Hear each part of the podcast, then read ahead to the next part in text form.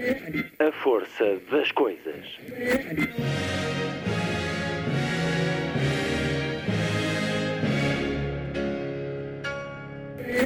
Welcome to the 109th last night of the proms.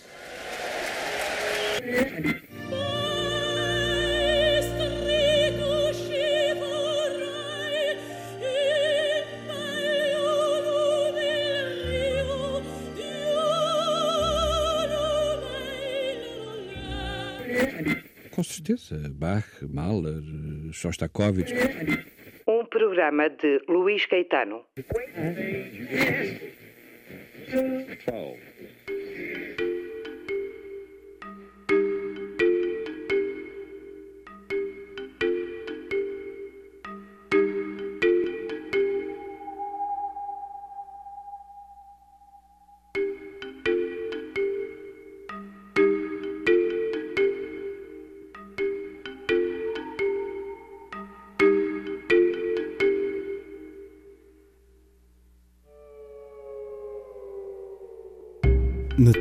da Força das Coisas. Uma tradição desta época no programa o encontro O que vamos ler no próximo ano. Um desafio lançado em 2017 por eh, João Morgado Batista, programador cultural do Museu da Farmácia, da Associação Nacional das Farmácias. Ora, depois de escritores, editores e tradutores, para a conversa de O que vamos ler em 2022. Foi constituído um grupo de escritores jornalistas, ou jornalistas escritores, com Ana Margarida de Carvalho, Isabel Lucas, Francisco José Viegas e João Céu e Silva. São eles que nos vão falar do seu percurso, da sua escrita, do seu trabalho, ao mesmo tempo que nos vão dar uma análise crítica do jornalismo de hoje. Vidas de escrita que, a certa altura, se dividiram entre o que se lê num jornal e o que se imprime em livro, o que vamos ler em 2022, para escutar já a seguir. Há ainda tempo para mais uma emissão de A Força do Destino, conversas com Nelly da Pinhon, hoje a atravessar os paraísos humanos e a criação e o pensamento em tempos de pandemia. Emissão termina, como sempre, com o Lilliput, o pequeno grande mundo dos livros para os mais novos, apresentado por Sandy Gageiro. Sábado, 11 de dezembro. Muito boa tarde. Esta é a força das coisas.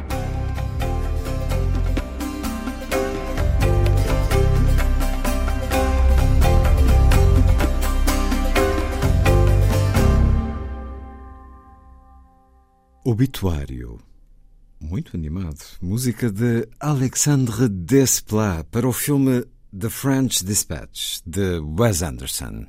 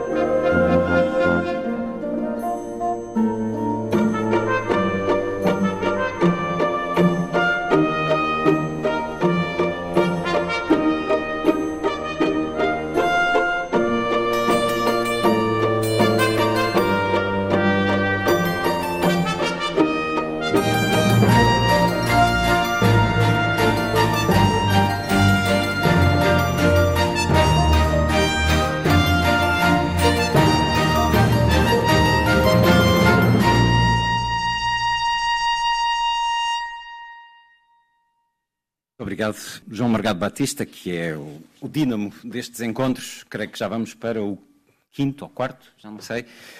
Uh, João Neto e ao Museu da Farmácia e à Associação Nacional das Farmácias, uma vez mais, os agradecimentos. Há cinco anos, o João Margado Batista propôs à Antena 2 fazemos uma conversa sobre o que seria no ano seguinte e aqui estamos uma vez mais. Agradecer aos quatro jornalistas escritores que responderam a este convite e se vão juntar à conversa. E a vós que estáis aqui neste auditório deste extraordinário museu, cheio de surpresas, eh, vale a pena a visita. Nestes dias que voltam a estar mais caóticos do que aquilo que gostaríamos. Obrigado pela vossa resposta, com as precauções todas que devemos ter, mas que a vida continua. Vamos falar de livros, que é aquilo que nos une. Começo por ler um certo do Martin Eden, de Jack London, cuja personagem principal, a título, procura sobreviver vendendo textos literários para revistas e jornais americanos. E quando a sua namorada lhe sugere que procure emprego como repórter para sustentar melhor a vida, ele rejeita protestando. Isso estragaria o meu estilo, disse numa voz grave e monótona. Não fazes ideia de quanto trabalhei para apurar o meu estilo. E, no entanto, escreves essas novelas. Chamam-lhes literatura de cordel. Tu escreves dezenas delas, disse-lhe a namorada. Essas não te prejudicam o estilo? Não, respondeu ele. Os casos são diferentes. As novelas são rabiscadas depois de um dia longo e fatigante aplicado ao estilo. Mas o trabalho de repórter é todo ele de baixa qualidade, desde manhã até à noite. E quem a ele se dedica não pode pensar em mais nada. Além disso, representa uma vida extremamente agitada. Vida que só conta pelo momento presente, sem passado, nem futuro não há nela lugar para qualquer estilo que não seja o jornalístico. E este não se pode chamar literatura. Converter-me agora num repórter, precisamente quando o meu estilo está a tomar forma, seria um autêntico suicídio literário. Martin Eden, de Jack London, mas para a defesa do bom jornalismo, leio agora um certo deste singular Os cínicos não servem para este ofício, conversas sobre o bom jornalismo do polaco Richard Kapuscinski. Diz ele, para nós, jornalistas que trabalhamos com as pessoas, que procuramos compreender as suas histórias, que temos de investigar e pesquisar, a experiência pessoal é obviamente fundamental. A fonte principal do nosso conhecimento jornalístico são os outros. Os outros são aqueles que se dirigem a nós, que nos dão as suas opiniões e interpretam por nós o mundo que tentamos perceber e descrever. Não é possível haver jornalismo fora da relação com os outros seres humanos. A relação com os outros é o elemento fundamental do nosso trabalho. Creio que para fazer bom jornalismo devemos ser, antes de mais, seres humanos bons. Pessoas más não podem ser bons jornalistas. Se formos boas pessoas, podemos tentar entender os outros, as suas intenções, a sua fé, os seus interesses, as suas dificuldades, as suas tragédias tornarmos-nos, desde o primeiro momento, parte do seu destino. É uma qualidade que em psicologia se chama empatia. Através da empatia, podemos compreender o caráter do próprio interlocutor e partilhar de forma natural e sincera o destino e os problemas dos outros. Dois certos a começar, porque também é tradição. Richard Kapuscinski a falar do bom jornalismo de uma maneira que eu acho que se poderia falar também da boa literatura, desta forma de chegar aos outros, entender os outros. Já esta frase poderá até ser motivo de discussão. Pessoas más não podem ser bons jornalistas. Um, Jornalistas, escritores, é uma tradição longuíssima em Portugal, em todo o mundo. Se calhar não nos damos conta, mas uh, e qualquer lista é incompleta.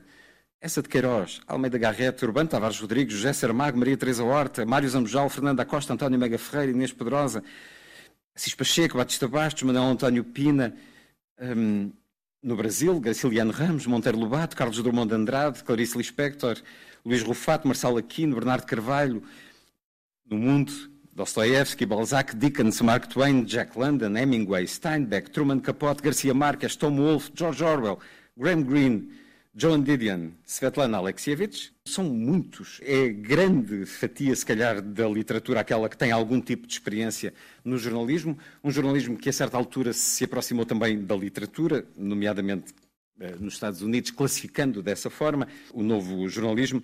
Bom, vamos conversar sobre vidas eh, nos jornais, nas letras, na escrita, que uh, são também vidas dedicadas aos livros.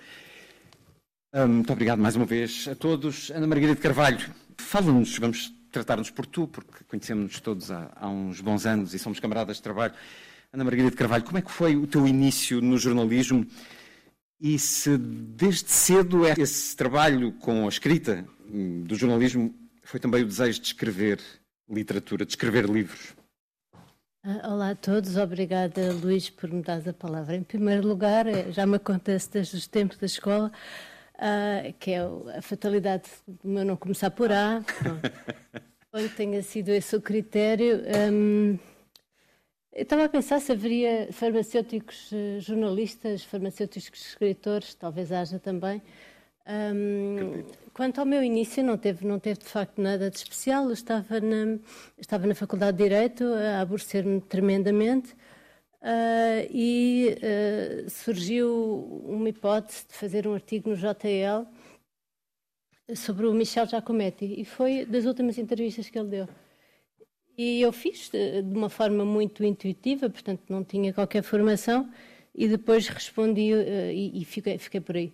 Depois, uh, passado uns meses, respondi a um anúncio de jornal para formar a nova revista que ia aparecer uh, e, e, assim fiz, fiz a transição sem, sem, sem grandes, enfim, grandes questões existenciais da minha vida. Não, não, queria, não, não sabia se queria ser jornalista, não sabia se queria continuar. Eu tinha vinte e poucos anos, enfim foi, foi por, onde, por onde eu achei que, que poderia hum, fugir um bocadinho do, daquele cinzentismo do, do, do direito e, e, de facto fazia. Enquanto, enquanto estava nas aulas, escrevia os, os artigos que tinha que escrever e enquanto estava na, na redação, muitas vezes estudava para os testes uh, que tinha nos, nos, dias a seguir. Já o primeiro livro começa a surgir quando? Muito tardiamente, não é? Geralmente as pessoas começam a escrever aos 20 ou aos 30. Surgiu porque eu já estava muito perto da ficção, na verdade. Eu já fazia guiões, eu já fazia crónica, que citaste há pouco, ou falaste ou mencionaste o, o Manuel António Pina, não é? E a crónica já é qualquer coisa que, de intermédio, não é? Com saudades de ser jornalismo ou com remorsos de não ser literatura, é é já qualquer coisa que uh, admite um eu e admite uh, a própria pessoa uh, inscrita dentro daquilo que se escreve e não a tal objetividade. E também fazia também fazia crítica crítica cinematográfica durante sete anos o que é uma espécie de um digamos de um ensaio sobre sobre neste caso sobre um filme Portanto, a certa altura, eh, depois dos guiões cinematográficos que fiz, fiz uma série deles, nunca nenhum foi filmado, mas tiveram subsídios e tal. Acabei por, eh, por escrever um livro. Eh, Sentes que foi fundamental a experiência, a tarimba da escrita no jornalismo para chegar a esse romance? Não posso dizer que não. Eu distingo as duas coisas uh, de uma forma muito, muito clara. A, maneira de escrever que eu tenho para o jornalismo não é a mesma que eu tenho que escrever para, para a literatura. No jornalismo nós usamos uma linguagem denotativa, no, mas também podemos usar conotativa, mas essencialmente na literatura é a conotativa que interessará mais. Uh, no jornalismo nós, nós temos um pacto de verdade, na, na, ficção nós temos um pacto de, de não temos pacto de verdade nenhum com o leitor. Um, no jornalismo interessa-nos a eficácia, uh, na literatura interessa-nos a inutilidade. que é o que eu acho mais interessante nestas coisas da arte e do que é ser literário. É uma coisa completamente inútil, não é um garfo, não é uma ferramenta, não é uma coisa que serve para informar determinado acontecimento. É aquilo, e, e somente aquilo. Uh, é aquele livro, é aquela história, são aquelas palavras, é aquela composição. Uh, e é aquele universo que tem que ser coerente com ele próprio, não tem que ser coerente com absolutamente mais nada. Por isso é que uh, a vida tem o direito a ser confusa, que é, mas talvez a literatura não tenha tanto essa vocação, porque nós temos tendência a dar-lhe uma coerência ao caos, criar, no fundo criar o nosso cosmo, o nosso cosmo particular. Os quatro autores que estão nesta mesa são quatro jornalistas, quatro escritores com reconhecimento pelo público e muito distinguidos, todos eles várias vezes pelo que escreveram no jornalismo e na literatura. Não, não vou elencar os prémios, todos os têm e em quantidade. Ana Margarida Carvalho, que durante 25 anos foi jornalista da Visão, foi grande repórter, foi editora e um, com um, dois livros ganha dois uh, grandes prémios literários que imediatamente tornam um nome de referência na atual literatura portuguesa. O livro mais recente, Cartografias de Lugares Mal Situados, 10 Contos da Guerra, saiu em 2021, saiu este ano pela Relógio d'Água. Já vamos voltar à conversa. João Céu e Silva, jornalista uh, também de praticamente três décadas uh, ou mais. Um, nasceu em Alpiarça, viveu no Rio de Janeiro, aí se licenciou em História. De alguma maneira, como é que tu te defines enquanto escritor? Como é que tu te apresentas? Como é que apresentas estes livros como as longas viagens com escritores ou os anos de 61 e de 75? Investigador uh, de literatura, de história? Como é que te apresentas, João Céu e Silva? É sou formado em História e foi durante o curso de História que, eh, me ficaram essas marcas. E eu hoje em dia nunca me apresento como historiador porque considero que alguém que não pratica eh, a profissão, portanto, não se pode chamar historiador. Mas gosto de fazer história e gosto de investigar.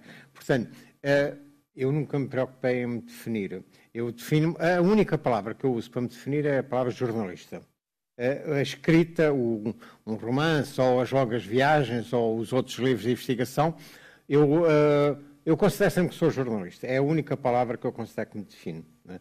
Eu, desde o início... Nem acrescentas escritor a seguir? Jornalista e escritor? É, já, já, já, de vez em quando cedo já isso... Ousas?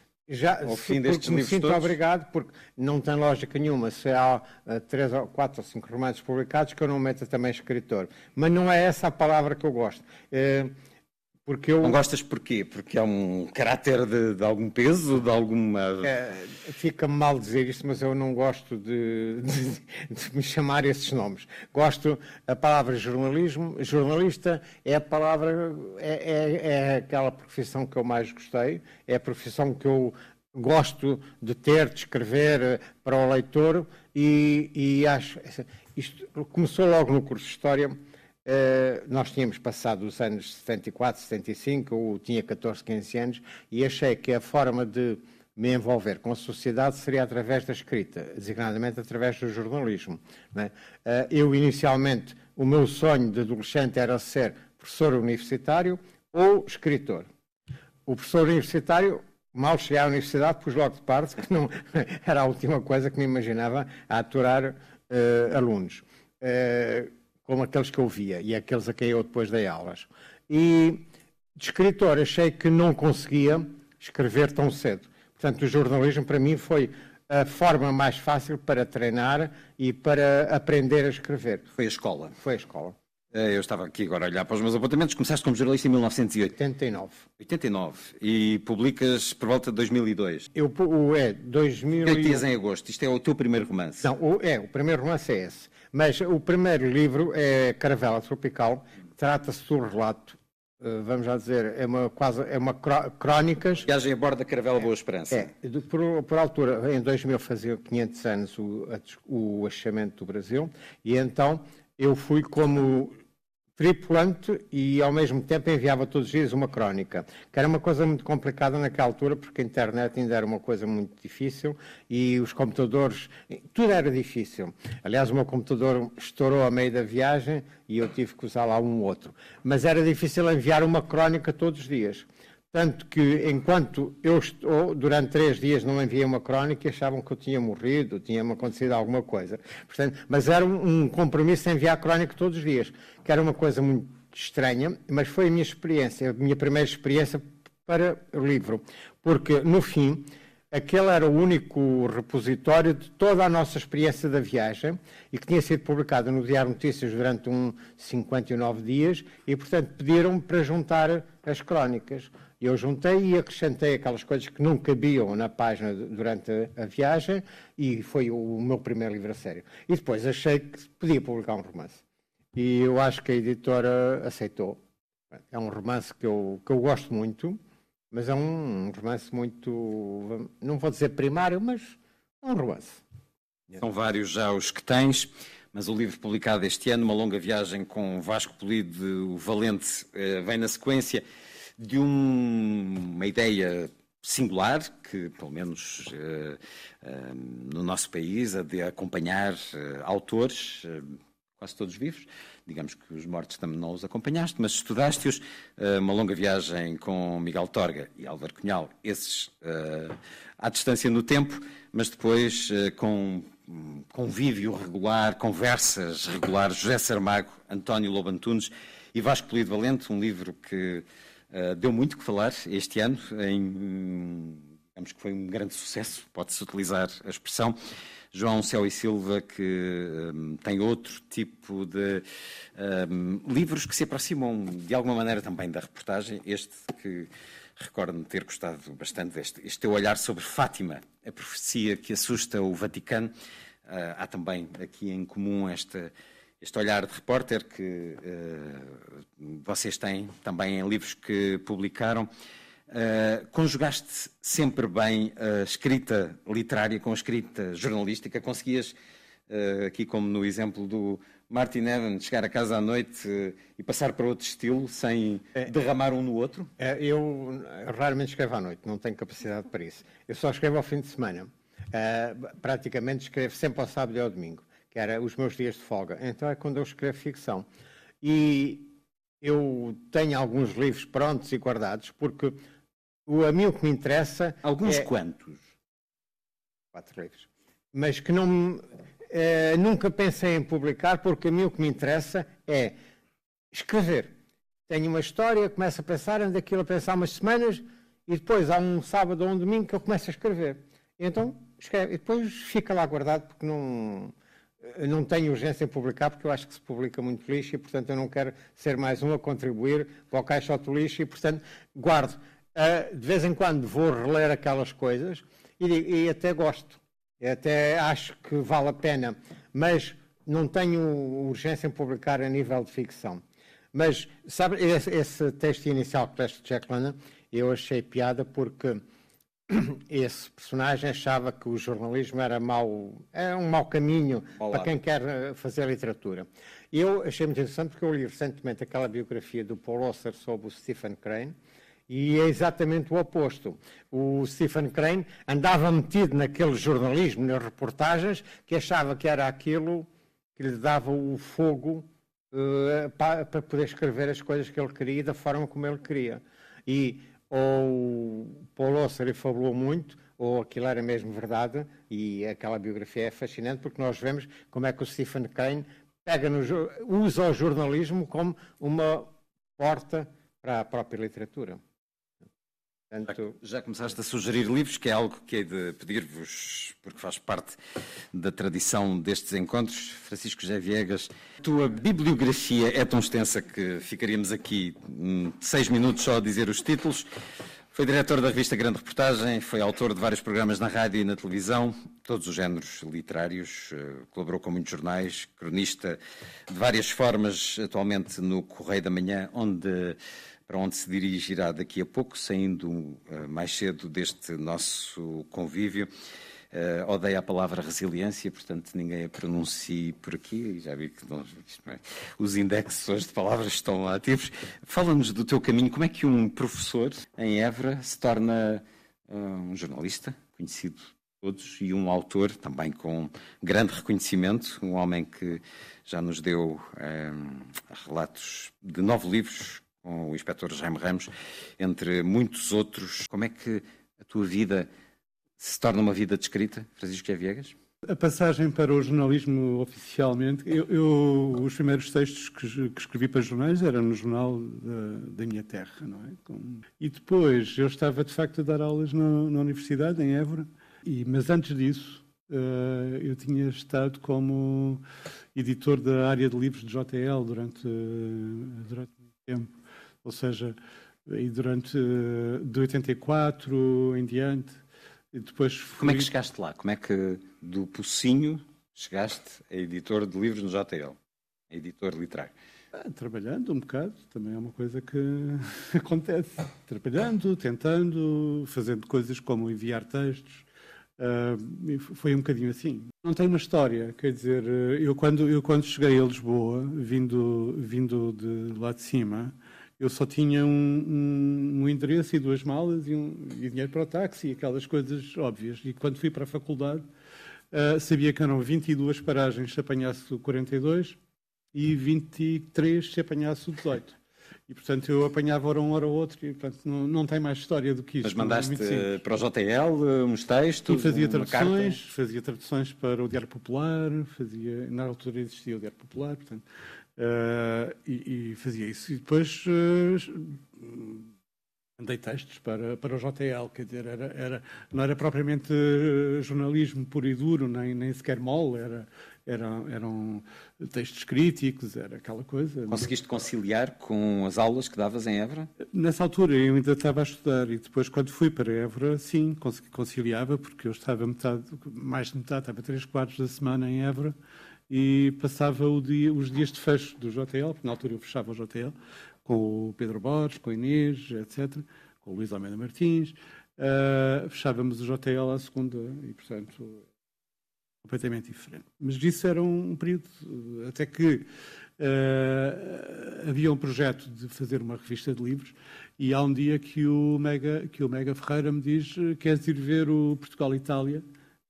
Amor, era um jogo de futebol Uh, e nós fomos, fomos ver o jogo, mas almoçámos primeiro e ele disse: Não queres sair da universidade e vir fazer uma revista? Eu disse: Claro, quero. Era uma coisa absurda, não? Só não sai da universidade para vir fazer uma revista. Eu fiz, fiz isso. Entre várias coisas absurdas que fiz na minha vida, fiz isso. E, e fizemos a ler, que foi uma, um bocadinho uma loucura uh, uh, eu, nessa altura, tinha. Uh, tinha 24 anos, que é uh, já a idade para, para ter algum, algum cuidado, mas não tive, e portanto, a partir daí fui, fui trabalhando em vários jornais. É uma coisa sem história, eu acho que é uma coisa sem história. Aquilo que eu fiz que se aproxima mais, uh, se quiseres, do, do, jornalismo sem ser editar. Uh, portanto, que foi aquilo que eu fiz em, em, vários jornais, foi muito aquilo que eu escrevi para a grande reportagem, foi muito aquilo que eu escrevi também para o jornal eh, antes, uh, fase anterior. Ainda, ainda a Ana Margarida não tinha chegado a aviso. Manário, o jornal. Manário, o jornal. Aquilo que eu escrevi para a grande reportagem gostei muito, que, e depois também para a RTP durante algum tempo. Deixa-me só, eu encontrei uma coisinha aqui, não se importam que eu, que eu leia. É, uma coisa, é um texto que eu gosto muito de, de uma pessoa que, que, que, nos faz imensa falta, que é o Fernando Assis Pacheco. E o, e o Assis tinha, tem um poema maravilhoso, é de 82, uh, eh, mais ou menos da altura em que eu o conheci, chama-se A Profissão Dominante. Essa é por causa de, do, do, combate entre jornalista, escritor, etc, etc, etc. E ele, eh, ele publicou em 82 justamente um livro intitulado A Profissão Dominante. E o poema que dá que dá o, o, título ao livro, uh, é mais ou menos, é, é exatamente este. Meu Deus, como eu sou para literário. À quinta-feira, véspera do jornal, nadando em papel como num aquário, injetando a minha bolha pontual de prosa, tirada do receituário, onde aprendi o cozido nacional, do buçal fingido lapidário, fora algum deslize gramatical, receio que me chamem extraordinário, quando esta é uma prática trivial, roçando o mesmo parasitário. Ah, meu Deus, dá-me a tua ajuda semanal. Uh, e, e, eu acho que o, o, o Assis resume um bocadinho aquilo que Ana Margarida disse muito bem, com o qual eu concordo, que é que é eu acho que há uma. Quer dizer, há uma preocupação no jornalismo e há uma preocupação no escritor, que é escrever bem, obviamente, mas são coisas diferentes. Uh, é muito diferente Ana Margarida, por exemplo, uh, jornalista da Visão, como quando era jornalista de visão, tinha essa preocupação de rigor, essa linguagem notativa, etc, etc. E uh, quando escreve romance e novela, que é uma completa irresponsável, não é? Portanto, como todos nós, não é? São coisas completamente, completamente diferentes. O, o, o Batista Bastos tinha uma coisa com graça. Ele dizia que o jornalismo era uma disciplina superior da literatura. É? é? é provável, quando as pessoas já estão tão viciadas em jornalismo, uh, que, que, pensam isso. Mas uh, eu acho que, é, que, que, os nomes que tu citaste, eu, uh, citaste o, o a série deles. Muito incompleto. Não, não é nada incompleto, é super completa, porque eu acho mais. que uh, eu tenho assim um, uma. O Gay Talese, que é um americano maravilhoso que escrevia maravilhosamente e, e, e explicou a América de hoje, não é? Dos anos 60 em diante. O Norman Mailer, que, que, que era um, de facto um brilhante jornalista que foi transformado em escritor. Um, o Orwell, de certeza, não é? Uh, falaste do, do, Truman Capote, falaste do, do Kapuscinski. Uh, eu acho que são nomes que, que, que, nos honram àqueles que pulam entre o jornalismo e a literatura, porque eles conseguiram fazer duas coisas. Uma, uma das coisas uh, fundamentais no jornalismo é que fornece um método, não é? Fornece um método, isso é, e, e, e âncora. É? Um treino? O método, o treino, a, a reunir materiais, reunir informação, Uh, isso, isso eu reconheço que é muito importante. Só isso é que permite... de entender o outro, como dizia o Capuchinho. interior, sim, eu não, eu, lá está, esta é uma das diferenças básicas entre jornalismo e literatura. Uh, eu até posso entender o Kapuscinski quando ele diz que uh, precisamos de pessoas boas e, e, e, portanto, distinguir entre pessoas boas e pessoas más. Mas também sabemos que as pessoas boas não fazem boa literatura. Não, é? não quer dizer que, que todos nós que escrevemos, que as pessoas que escrevem romances aqui, que estão nesta, nesta sala, sejam pessoas absolutamente desprezíveis. Estou a dizer é que os bons sentimentos, etc., não são fundamentais para fazer literatura. Pelo contrário. agora, é o método, é essa paixão pelo método, juntamente com o prazer de escrever, permitiu, por exemplo, a, a, a Isabel Lucas escrever os, os, dois magníficos livros, A Viagem ao Sonho Americano e A Viagem ao, ao, ao País do Futuro. São dois livros que estejam em cima da mesa, sobre os quais vale a pena falar, porque são dois grandes trabalhos jornalísticos, de, jornalismo literário, como nós não temos hoje em dia. Isso, isso que a Isabel fez é uma, é uma, é uma, é uma raridade. E, portanto, termino isto e com antes, elogio antes à De, antes de falar com a Isabel sobre este trabalho feito livro, o Miguel Real disse uma vez que não existem hoje jornalistas que não sonhem tornar-se romancistas. Tu, quando começaste Eu acho que isso o é teu um jornalismo, grande, é um já grande... sonhavas escrever? Já, já sabias que ias escrever livros? Ias escrever romances? Não, são duas coisas completamente diferentes. Eu acho que um dos grandes problemas da literatura em Portugal é ser feita uh, essencialmente por uh, jornalistas e professores. Isso é, é, é, terrível, porque depois vais... Isto é um problema, quer dizer, Quer dizer que estás a avaliá-la mal? Sociológico, sim, sociológico, porque depois vais ver. A, a, Está viciada de alguma maneira? Por exemplo, se fores analisar os personagens, se fores analisar os personagens de grande parte dos romances portugueses da década de 70 e de 80, has de verificar que a quantidade de professores que está como personagem, protagonista, subprotagonista, etc., ou de jornalistas, é absolutamente avassaladora acho que precisamos, por exemplo, de mais farmacêuticos na, na, na literatura, de mais engenheiros, já há alguns, aliás.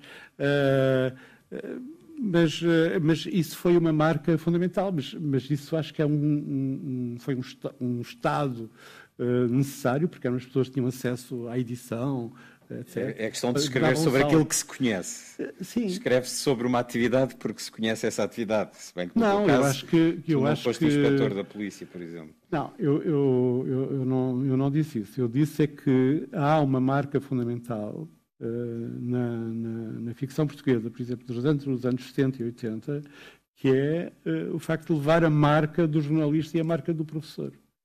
E se fores ver, na, uh, nós não fazemos muito sociologia da literatura em, em, Portugal, temos muito medo porque nos confronta muito com, com aquilo que somos na literatura, mas se fores ver, essa, essa, esse uh, sobredomínio, digamos, das classes profissionais ligadas ao jornalismo e ao ensino na, na ficção é, é dominante, é, são as profissões dominantes, como diria o Assis. Qual foi o primeiro livro que publicaste? Ah, de poesia, naturalmente, como português. Portanto, ter, uh, que idade tinhas? Há um que eu não digo por vergonha, porque tinha 16 anos, portanto não tinha infância. Depois, uh, e, mas que mereceu uma crítica do Assis. e depois foi hum, em 82, portanto tinha 20 anos. Portanto, de embora, certa maneira, começaste primeiro recorde, na literatura. Embora como... recorde que eu estava justamente na, na, na redação do, do, do jornal, na, ou melhor, no, não na redação do jornal, mas na, na velha intergráfica, na, que era a gráfica onde se fechava o jornal, na Rodrigues Sampaio, quando recebi um telefonema de, de, de, uma editora, para onde eu tinha enviado um original, a dizer, olha, vamos publicar o seu livro. Eu fiz logo a geneira, porque paguei o jantar a uma data de amigos. Não repitam. Bom, já voltamos à conversa. Isabel Lucas, já aqui referido por Francisco G. Viegas a tomar as rédeas da conversa, dois livros, um deles publicado este ano, A Viagem ao País do Futuro, Brasil, pelos livros, depois de o ter feito em relação à América, aos Estados Unidos da América. Foram trabalhos que fomos conhecendo primeiro no Jornal Público e no Brasil foram também publicados, no caso da viagem ao país do futuro. Isabel Lucas, que tem um percurso grande no jornalismo já, apesar de jovem, eh, no Diário Notícias, no Diário Económico, no Público, na Antena 3, onde é a minha camarada de trabalho, e já fez diferentes formatos.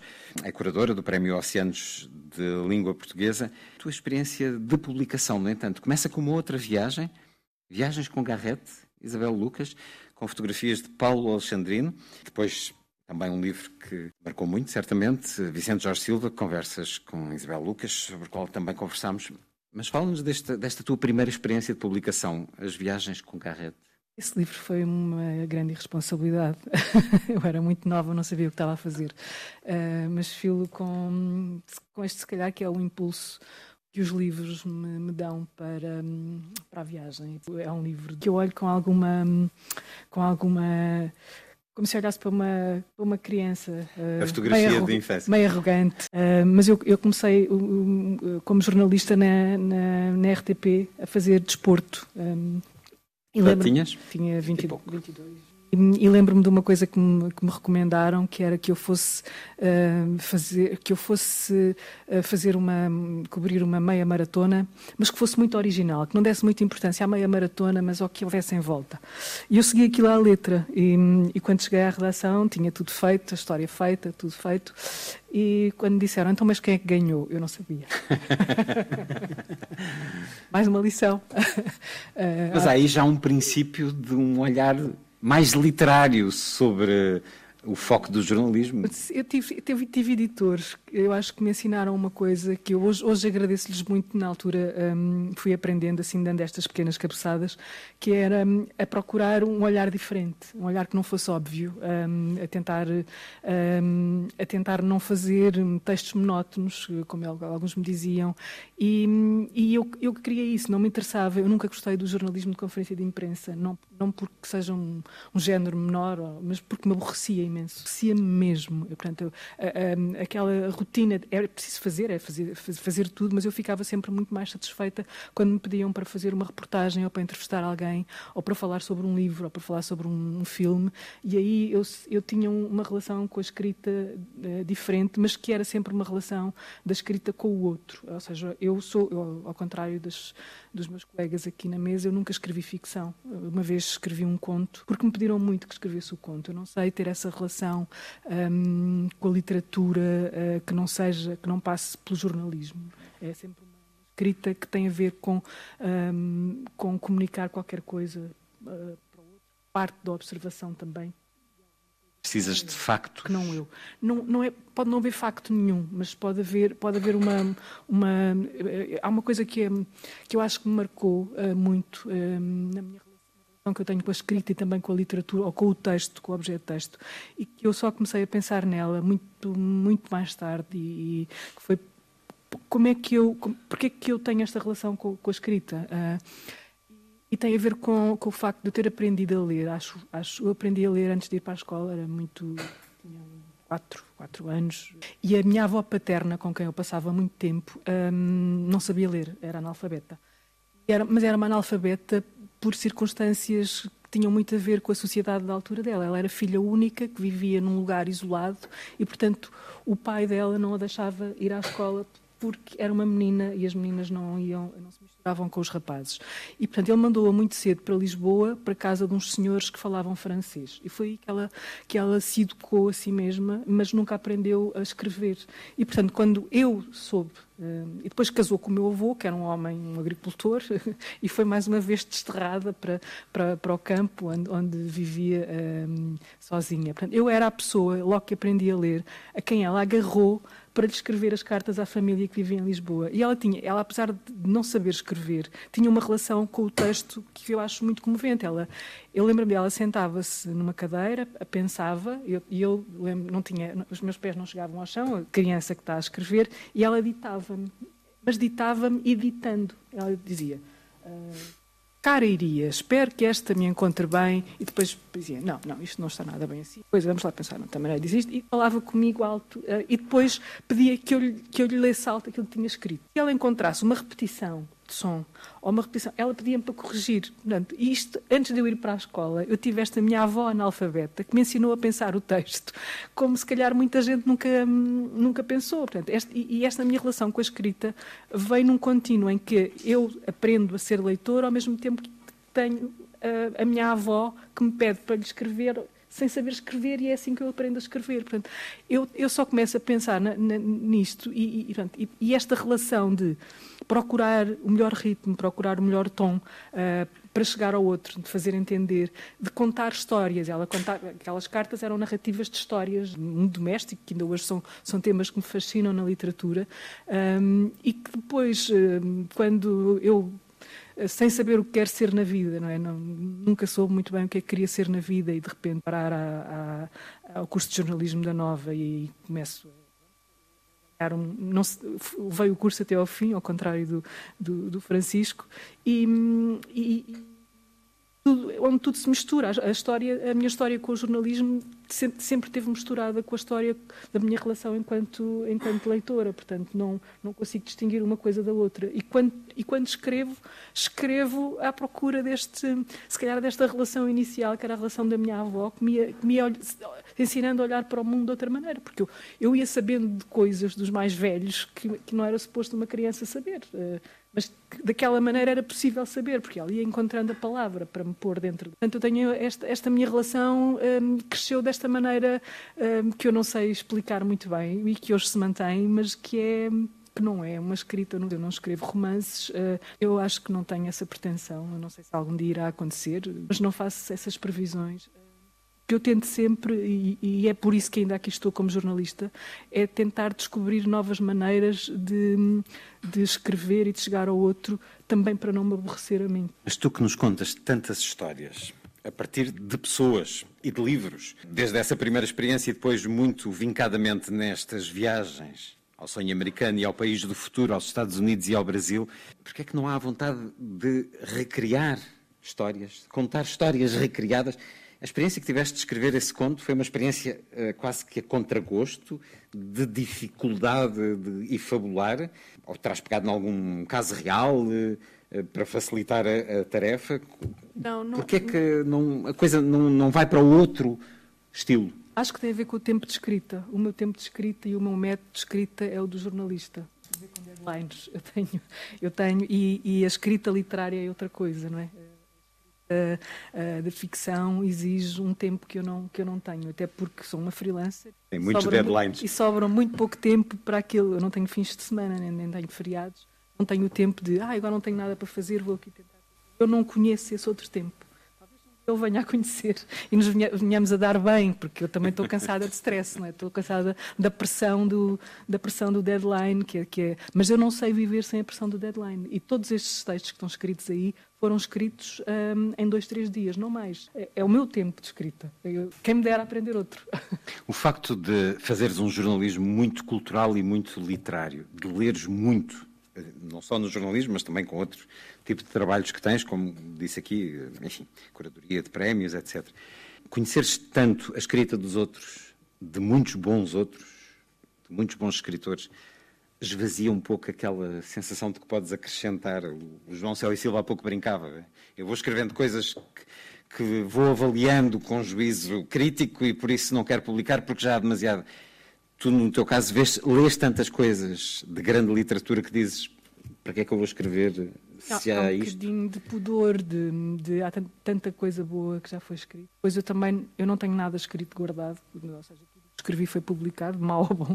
Uh, não tenho gavetas uh, com, com, com, originais, mas, mas, mas há um bocadinho essa, essa noção. Eu, eu, se tenho algum tempo, agarro-me uma escrita de um outro que eu sei que me vai preencher me vai dar alguma coisa, porque a quantidade de escritores bons que eu ainda não li um, estimula, é muito mais estimulante para a minha curiosidade, se calhar eu sentar-me a tentar, a tentar escrever um romance. Mas há uma coisa que eu gosto de fazer. Eu gosto, gosto por exemplo, de, de, de aquilo se aproxima mais com o ensaio, não é? De ter uma ideia de partida e sentar-me e, se calhar, num dia ou dois, ver onde é que aquilo me pode levar. E aí a escrita é uma descoberta. Traz-te qualquer coisa que não sabemos se vamos ou não encontrar, mas esse exercício, esse, esse exercício de, de, tentar chegar a alguma coisa, isso, isso interessa-me bastante, eh, enquanto, enquanto pessoa que escreve. Francisco Viegas, que daqui a pouco tem que sair. Dos quatro, foste o único que não publicou nada em 2021. Porque este tempo mais recente, este ano e meio mais recente, te tirou vontade de escrita, Francisco Viegas? Por causa da pandemia, sim, também. Uh, houve muita gente que, que, aproveitou este tempo de silêncio eh, para, para escrever. Eu não, não, não consegui, não, não consegui escrever. Uh, se calhar passei demasiado tempo a cozinhar, Enquanto... tu escreveste muito nos jornais. Estava... Nós eh, lemos-te, como eu disse. Não, não, eu acho que a Isabel disse uma coisa maravilhosa, que é isto de eu não sei lidar com o tempo, que é uma frase que eu tomei nota aqui, vou plagiar, obviamente, porque, hum, porque eu, eu, também não sei lidar com o tempo, quer dizer, e, eh, e vejo pessoas como o João Céu e Silva que guardam as coisas e estão ali e deixam na gaveta eu, por exemplo, eu, eu, tenho, que, tenho que entregar um romance até dia X. Não é, não é a mesma sensação de urgência, de, de deadline que tem a Isabel. Isabel, tens que me entregar um artigo até amanhã.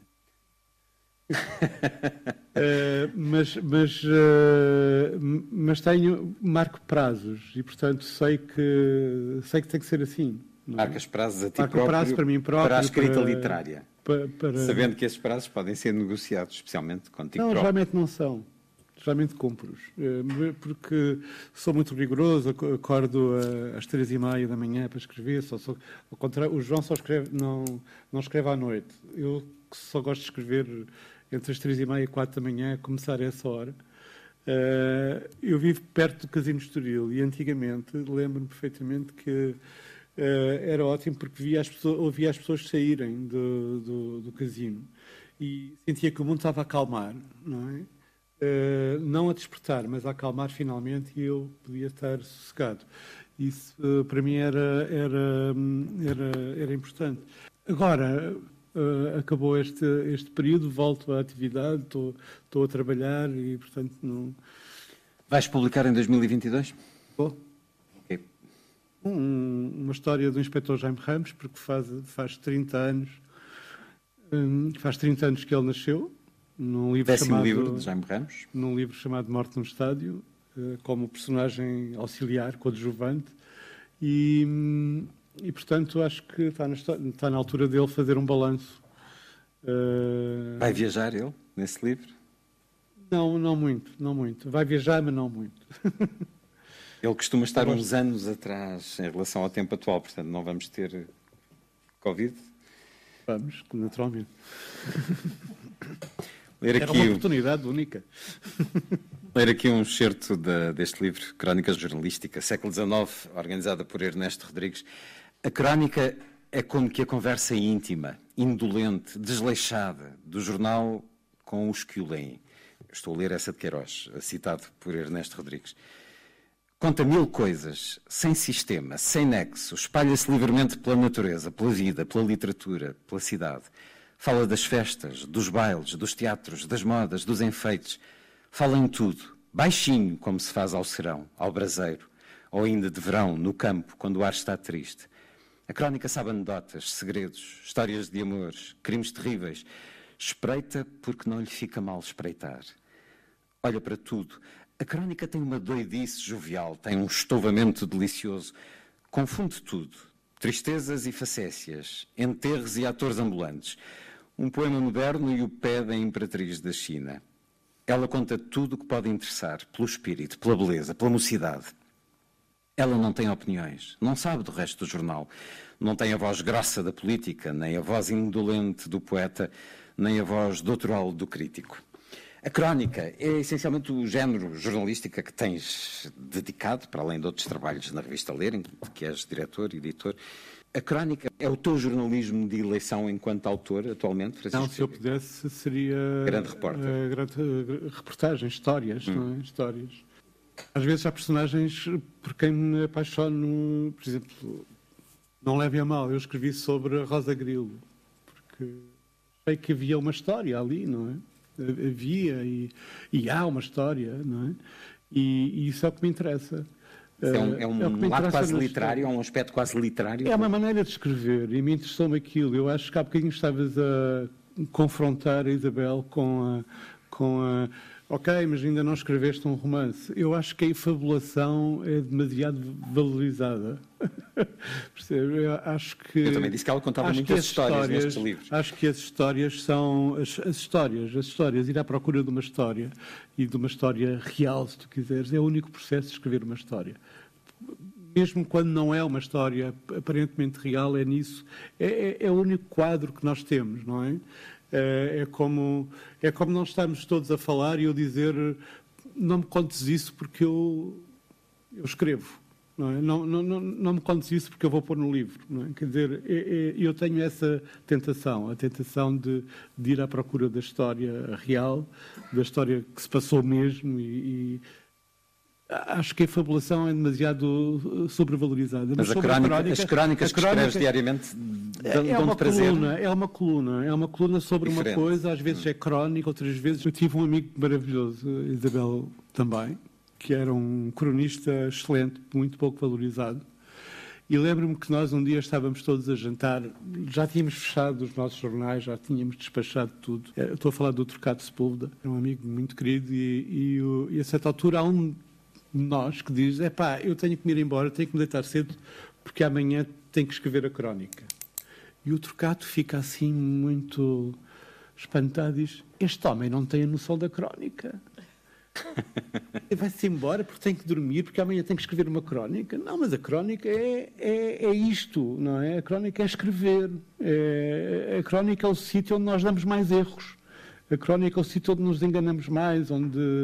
Uh, eu, quer dizer, não confundir com a coluna de opinião, que é uma coisa inteiramente diferente. É inteiramente diferente, tem a ver com estratégias, com a nossa cabeça, com as nossas influências, com aquilo que nós queremos para o país e para o mundo. É uma coisa completamente diferente daquilo que nós fazemos numa crónica, não é? Uma crónica é um... Escreves. Uma crónica Eu é um disparo, às outras crónicas, é um uma mais assinada que, que outra. Sim. Mas uh, é. tu escreves crónicas. Mas eu, eu, acho que nós temos, aliás, nesse, nesse livrinho organizado, esse é o do Venâncio, é o do Ernesto Rodrigues, do o do Venâncio é o século XX. Há um do Venâncio, só é do século XX. Eu acho que nós temos alguns cronistas maravilhosos e temos magníficos cronistas. Provavelmente uh, uh, grande parte dos bons cronistas portugueses aprenderam com os cronistas brasileiros, que são mestres uh, fantásticos na arte da crónica. mas a, a, crónica é uma coisa que, que exige prática e exige outra coisa, que é estarmos, estarmos nós falamos, a Isabel falou, a Ana Margarida também, uh, estarmos atentos aos outros. É? Tem muito a ver com os outros, tem muito a ver com roubarmos a vida dos outros. Escrever é roubar a vida dos outros, em geral, mas a, crónica deve muito aos outros, deve muito à, reação que nós queremos provocar imediatamente nos outros. Uh, e, e, é um, e, é uma coisa maravilhosa, por exemplo, uh, e, e, que não tem só a ver com a extensão, não tem, não tem a ver com o facto de ser. Eu escrevo todos os dias 1089 caracteres. É? São 1089, e desde há, há 12 anos que que faço isso todos os dias. E dá, há dias em que me dá muito gozo porque tenho um tema e sei que vou irritar e sei que vou uh, provocar uma reação. É quando a crónica sabe melhor, não é? É quando sei que uh, está a chatear alguém, não é? Uh, e há outros dias em que eu tenho que preencher os 1089 caracteres, não é? com uma opinião, com uma, uma, coisa, uma coisa esclarecida e douta. É, é, é, diferente. A crónica é, uma, é um género absolutamente superior. E tem a ver com duas coisas, tem a ver com essa pressão do tempo. Tens que entregar até às oito da noite, porque senão não sai. E, por outro lado, sabes que vai ser lida no dia seguinte. Olha, e como leitor, agrada-te o jornalismo que se faz hoje em Portugal? Encontras este jornalismo que teve grandes cronistas, repórteres. Agrada-te o que vais não, lendo? Não sou saudosista de, de, de nada, de nada. Hum. Mas uh, lamento não haver espaço para uh, o folgo. folgo, a história grande, para que, que às vezes uma história grande demora, demora um dia a fazer, de outras vezes demora um mês, não é? Nem todo o grande jornalismo é jornalismo de investigação. Uh, e um dia estava a falar, estava justamente a fazer um bocadinho o que estás a fazer, estava a entrevistar jornalistas num programa de, já de há muitos anos, Escrito em Dia, e a certa altura tinha o Zé Pedro Castanheira, o Ferreira Fernandes, e, estava, estava e perguntei, então, mas qual é o espírito, digamos, da, da, da, da reportagem? O que é fazer uma reportagem?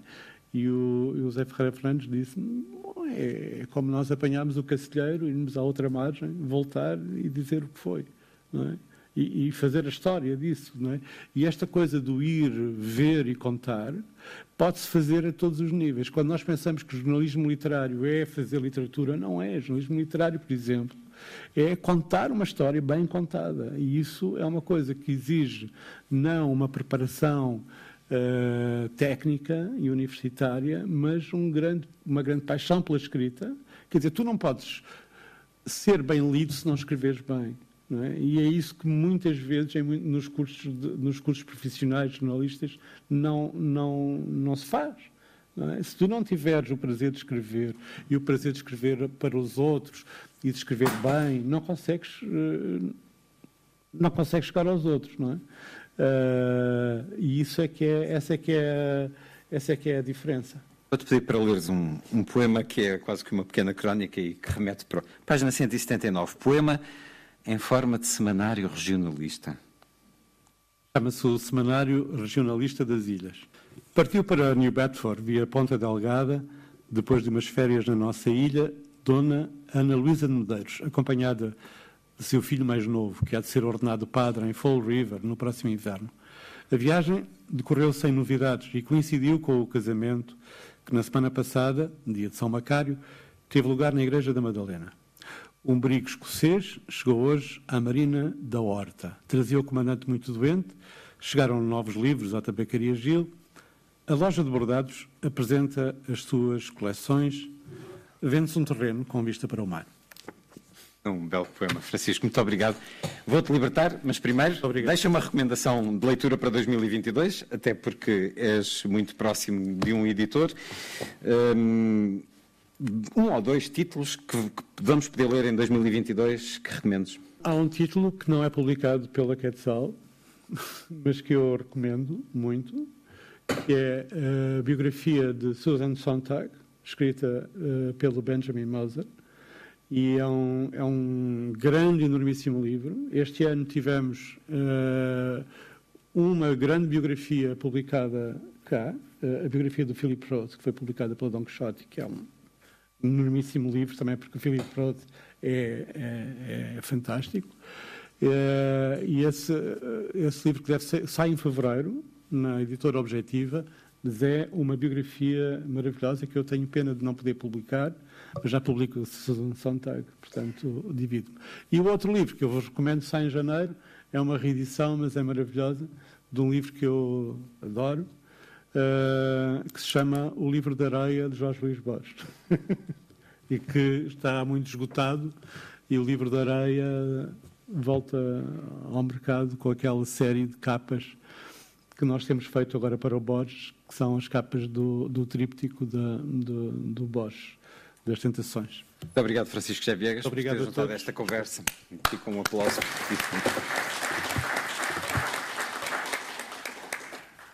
Ana Maria de Carvalho, qual é o teu olhar sobre o jornalismo de hoje, este jornalismo de que te afastaste há alguns anos, por força e fruto das mudanças eh, más que vão acontecendo no mercado, uh, em que os médias estão a passar por diferentes dificuldades. Essas dificuldades, no teu entender, alargam-se também ao conteúdo, àquilo que os jornais nos estão a dar, àquilo que há de melhor no jornalismo? Sim, até porque eu não me afastei, eu fui afastada, eu faço sempre questão de dizer isto. Eu acho que aqui sou a única que não, não sou jornalista, na verdade, porque nem tenho carteira profissional. Uh, e nunca mais, depois de ter sido despedida, nunca mais uh, tive acesso a qualquer página de jornal, enfim. E, portanto, uh, o jornalismo é para mim um capítulo encerrado e que um, as más memórias sobrepuseram-se uh, às boas, na verdade. Uh, é Como é que pena... avalias o jornalismo que se faz hoje? Que, enquanto bom, leitora? Enquanto leitora, eu, enfim, eu, eu um, avalio mal e eu praticamente uh, só, só assinei, deixa de assinar há pouco tempo o LP semanal e, e, acho que o jornalismo não soube acompanhar os novos tempos, não soube acompanhar o digital, não soube perceber que estava em plena ebulição e, e todo o paradigma de, de, leitura de jornais e de consumo de informação mudou.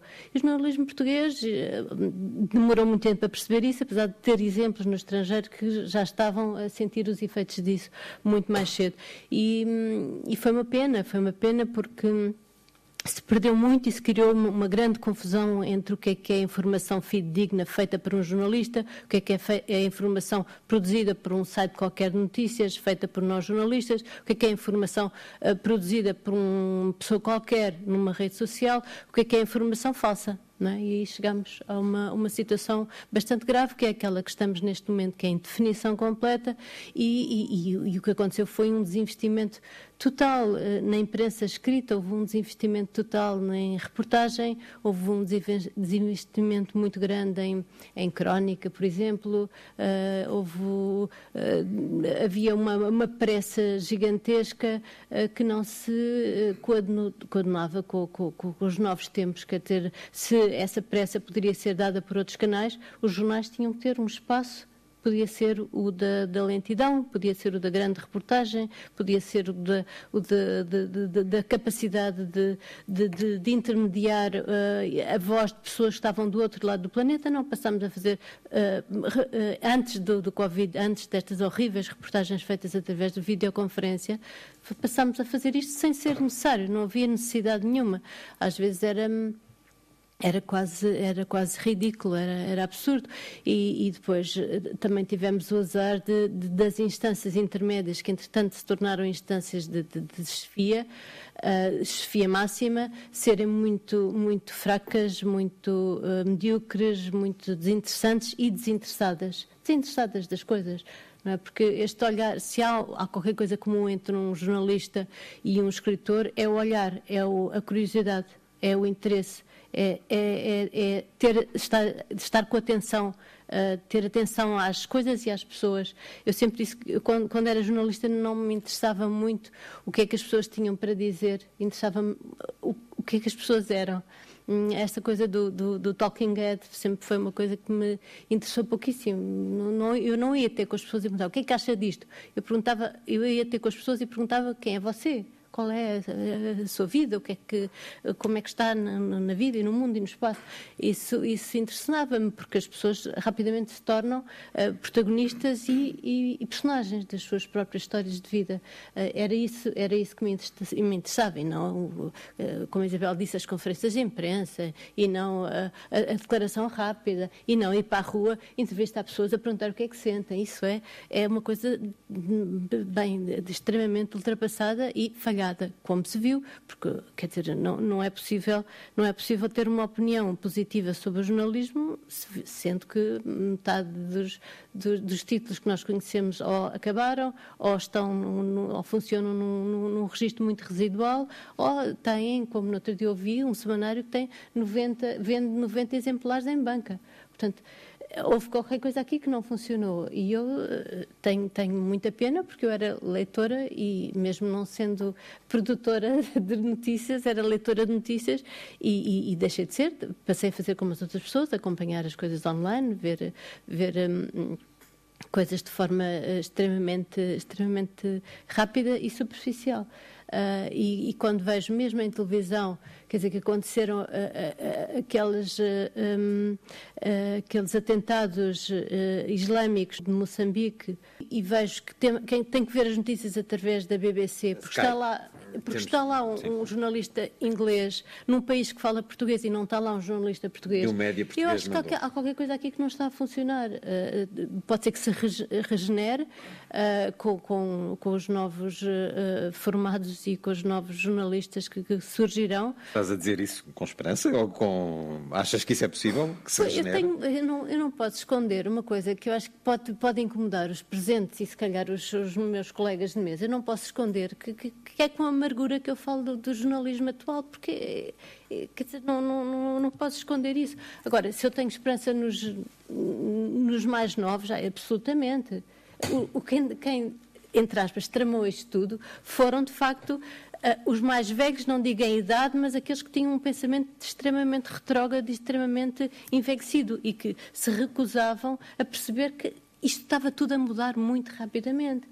Uh, foi isso que aconteceu. A rádio, a rádio, está a mudar, atenção, não é? Uh, a, a, a, televisão é outra coisa, é consumida de outra maneira. Tudo isto uh, merece, um, um merece um, uma reflexão. Agora, quando as pessoas não querem refletir porque consideram o jornalismo Claro que é uma profissão, mas não é só uma maneira de fazer dinheiro. Nós temos, temos um código deontológico, temos uh, uma missão. Não, está, bem, está bem que a palavra não, possa não ser muito interessante, mas há qualquer coisa para além do simples emprego na, na, na, profissão de jornalista. Eu acredito muito nisto. Portanto, quando, há, quando as pessoas que mandam nisto tudo Uh, querem, querem uh, simplesmente uma, pensam simplesmente numa lógica de manutenção, a manutenção foi o que se viu, não se manteve.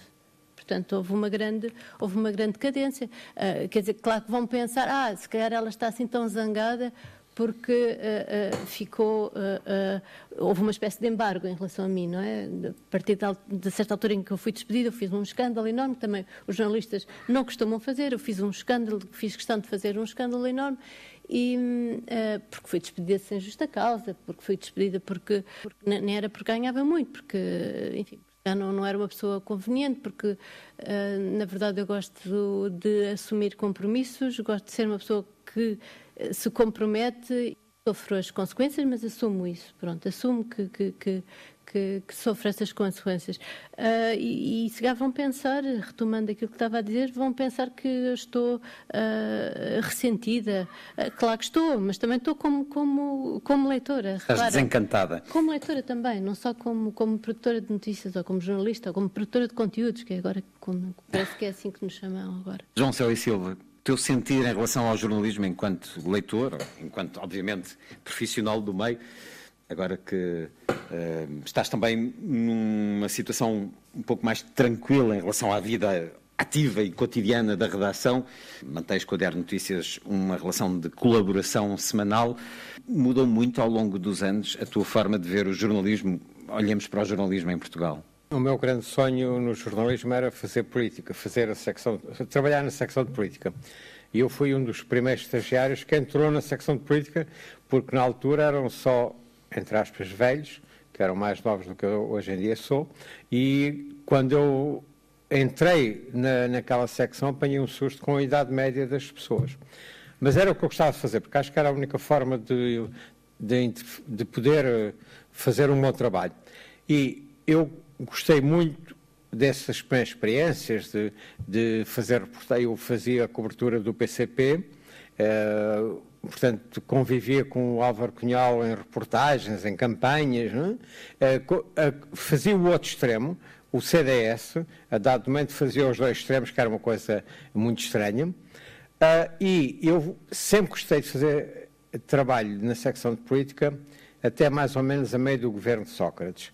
A partir daí, a política foi-me desinteressante, porque achei que aquelas os políticos com quem eu convivia já não eram os políticos que me interessavam.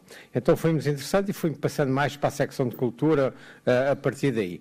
Uh, eu até costumava dizer à, à, minha direção que eu preferia falar com pessoas inteligentes e que me contassem histórias, como era o caso dos escritores, do que estar a falar com políticos chatos e que não me acrescentavam nada. Uh, e gostava também muito de fazer reportagem. A coisa que eu mais adorava era, que eu mais gosto é de fazer sair pelo país e durante 4, 5 dias andar a fazer uma reportagem e falar com pessoas que eu não conheço, nunca vi e que estão na bomba de gasolina, eu parei ali, é aquela mesmo para falar, ou um pastor que eu uma vez encontrei em Montemor, porque eu precisava mesmo fazer com pastor. Achas que há espaço no jornalismo de hoje para se contar essas histórias? Não, não, não há. Isso acabou. Eu tenho visto isso nos últimos tempos, nos últimos anos. Uh, acabou. Não há espaço para isso. Uh, se houver, assim, eu lembro de escrever textos com 20 mil caracteres, que hoje em dia é uma coisa impossível. 2 mil, 2.500 e o assunto está arrumado. É, portanto, o que se diz é... Tem que, ah, tem na edição, buscar as declarações dos políticos e pouco é, mais. Ah, e podes pôr isso na edição online. O que sobra, podes pôr na edição online. Por exemplo, uma entrevista de escritor, muitas vezes no papel, em duas páginas, cabem 14 mil caracteres. E não há mais. E é muito. E depois, e é muito. em relação e no, ao, ao é, resto. É, e no online vai o resto. Portanto, podem ir mais 10, 15 mil caracteres. Portanto, eu até coloco, normalmente, leio a entrevista completa no online. É? Portanto, eu acho que o jornalismo mudou muito, mas acho principalmente que os leitores mudaram mais. E a maior parte dos leitores já não lhes interessa o jornalismo. A maior parte dos leitores não se interessam por ler jornais, eh, veem as televisões e as televisões estão cheias de notícias que eu próprio digo, vou esperar 15 dias para saber porque é que esta notícia apareceu neste alinhamento aqui. Portanto, eu acho que o, os leitores, os espectadores, perderam, mudaram de tempo, já não têm interesse nisso. Portanto, o jornalismo é uma fase que eu acho que, não vou dizer que esteja para acabar, mas é um, é um trabalho que deixou de interessar à maior parte das pessoas. As pessoas preferem ler uma pequena notícia no online, ler, uh, tem o feed do Google que lhes dá ali 15 notícias ou 30 e, portanto, ficam, o assunto fica arrumado. Mete uma notícia do Tony Carreira pelo meio, uma notícia do, das eleições pelo outro e pronto. Eu vi, por exemplo, há muito tempo que eu não via com tanta atenção a, a, vida política nacional como nos últimos dias, porque havia umas eleições no PSD que poderiam não me interessar nada, mas o ingrediente da política, o ingrediente político que estava ali era tão, tão grande que há muito tempo que eu não sentia uma, uma vontade de ver noticiários, ler notícias, por um assunto que nem me interessava nada. É, portanto, mas havia ali um, uma um, uma luta tão grande que eu achei, principalmente porque mexe com o país, tem a ver com a nossa sociedade, que eu voltei a interessar-me, mas é raro.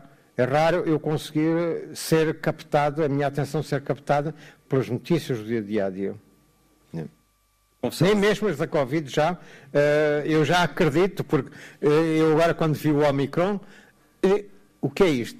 A minha única curiosidade é saber o que é que era o Omicron, porque depois uh, alguém disse que aquilo tinha 258 vezes ou 258% mais atividade do que a variante Delta, que já era um susto, e eu já não acredito. Eu próprio não acredito naquilo que está a ser dito. E não, não sou negacionista, mas é, já não acredito na enxurrada, é, não acredito nisso. Isabel Lucas, tu tens tido a uh, oportunidade, certamente com muita luta, até porque és uma trabalhadora independente, de conseguir grandes reportagens, eh, de uh, fazer trabalhos como estes que foram aqui reunidos em livro e tens, lemos-te semanalmente em entrevistas bons escritores sobre bons livros, mas é mesmo uma luta para conseguir uma pequena parcela que ainda se vai mantendo no jornalismo hoje em Portugal, de um jornalismo eh, com, com espaço, com folgo cultural.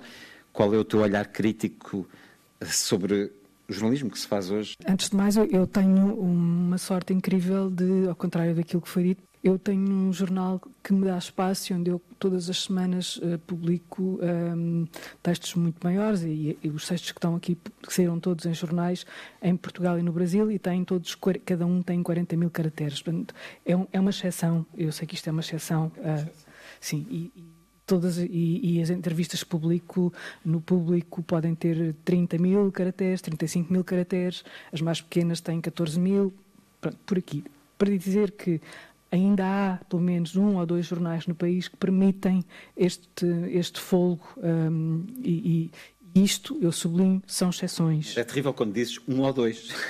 eu quase que diria sim, um, porque sim, geralmente sim. o que vejo no Expresso, nas maiores reportagens, são reportagens compradas e traduzidas. Não, não, é, não, é, um, não é uma luta negociar, porque negociar isto porque o jornal tem esse espaço. Essa uh, identidade. Esse, tem, ainda tem essa identidade. essa identidade. Agora, eu acho que houve um grande desinvestimento no jornalismo e, sobretudo, uma grande deseducação, um, tanto no consumo como no, como no, e o consumo, desta palavra consumo aqui implicada, aplicada a este, a este mas sim, enquanto leitores de jornais e enquanto fazedores de jornais, nós desaprendemos muita coisa e, e a responsabilidade, uh, eu sei que as mudanças, houve mudanças de hábitos na, na, leitura, as pessoas estão cada vez mais uh, dispersas uh, por muitas coisas, mas quando os jornais, para se, para se manterem, para atraírem público, o que fazem é replicar fórmulas, que são as fórmulas que vêm das redes sociais, onde há pouca investigação, onde, onde o que acontece muitas vezes é, é, é, é a urgência de pôr uma notícia sem, sem, sem a mínima,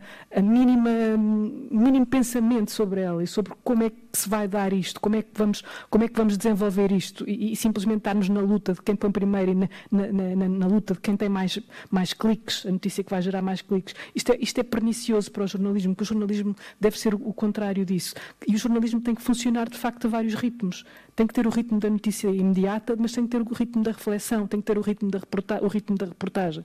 Isto exige dinheiro, obviamente, e, e, e um, houve um momento que eu acho que foi um momento, não digo letal, porque eu, eu acho que o jornalismo não vai morrer, acho que, o jornalismo vai encontrar fórmulas de subsistir porque precisamos dele em, em, em democracia, foi quando, um, quando uh, a internet apareceu e os jornais se abriram, um, se abriram uh, de uma maneira um, de borla, né? Da, toda a gente tem acesso às notícias de borla. E isto transformou a profissão numa profissão muito pouco valorizada. A profissão deixa de ser valorizada. Quem é que quer ser jornalista quando, as, quando os salários mínimos uh, ou os salários médios numa redação são uh, miseráveis? Quando, quando um, jornalista que ganha a peça ou um freelancer tem que fazer muitas contas à vida para conseguir, uh, para conseguir viver e, e, viver, pagar contas, não é? Portanto, tudo isto vai contando. Enquanto o jornalismo, e isto não é uma coisa que, se eu tivesse a solução para isto, ia ali e apresentava, não é? Eu não tenho solução solução para isto. Agora, enquanto não se.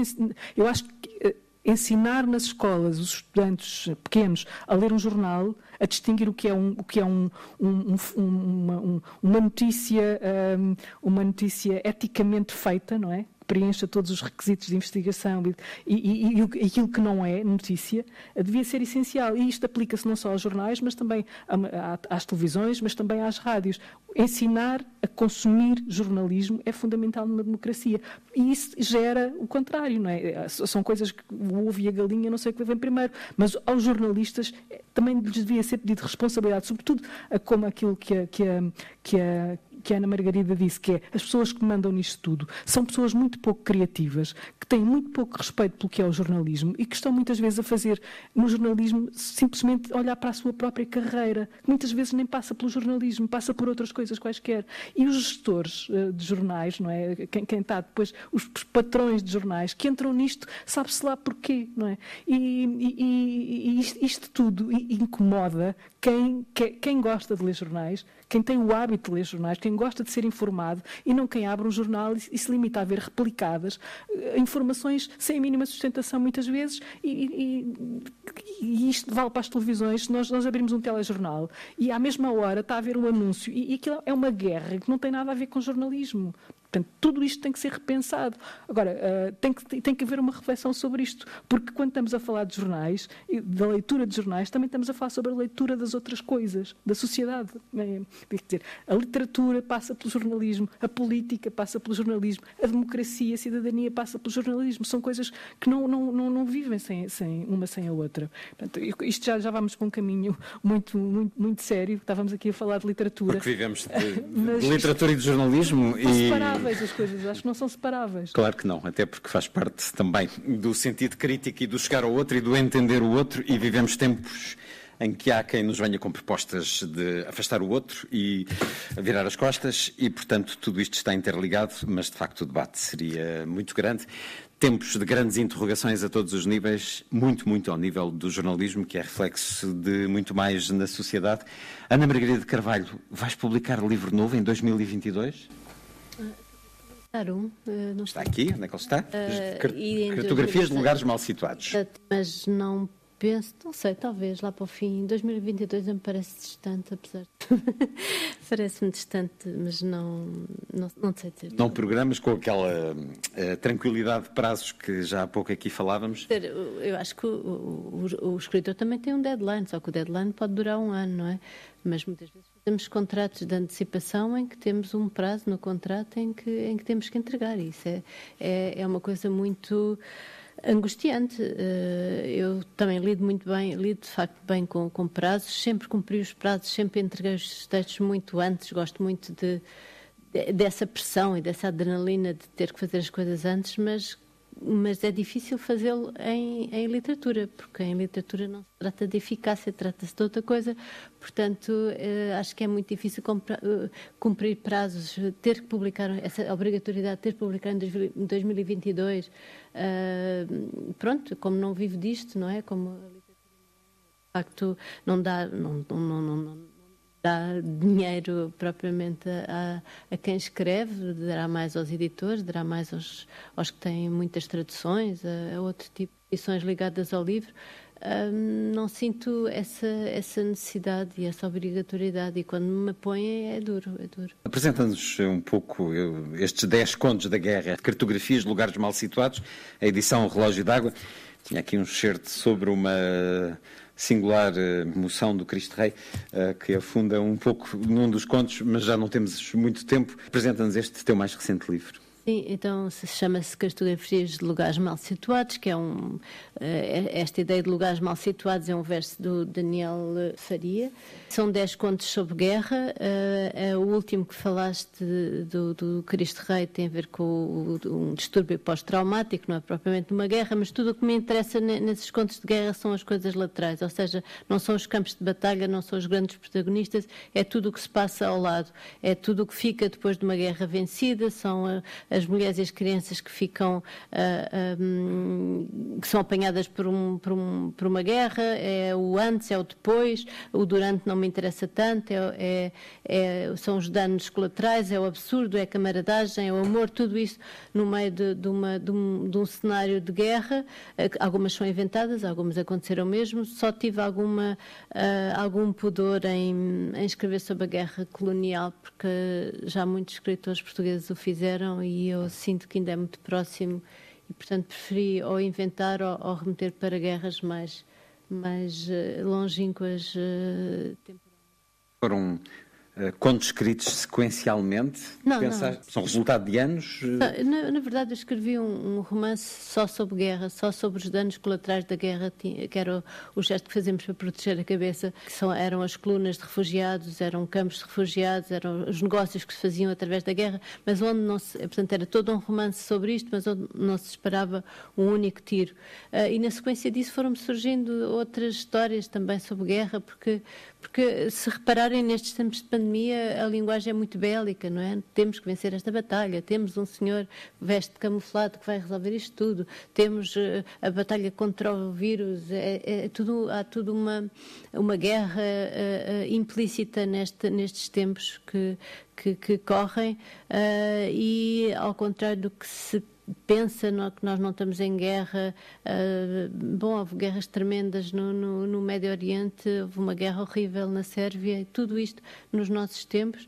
Uh, só que está, estamos aqui numa, numa, sensação de cerco. Estas guerras estão a cercar-nos, Claro que sentimos que porque há, há refugiados a tentar atravessar o, o, aquela vala comum que se tornou o Mediterrâneo e agora estão a dar uma volta ainda, se calhar ainda pior. Uh, claro que sentimos essa guerra, mas cá nós sentimos na pele e, e, acho que o meu, a minha angústia é sempre não, a incapacidade das pessoas de se colocarem na pele do outro, sobretudo se o outro está em condições mais eh, desfavorecidas do, do, do, do que nós. Há esta, esta grande incapacidade de empatizar, esta dificuldade de ter esta noção de alteridade, de ter preocupação e de estar, de facto, na, na, na pele de, de, quem, de quem sofre estas consequências terríveis de uma guerra. Era o outro.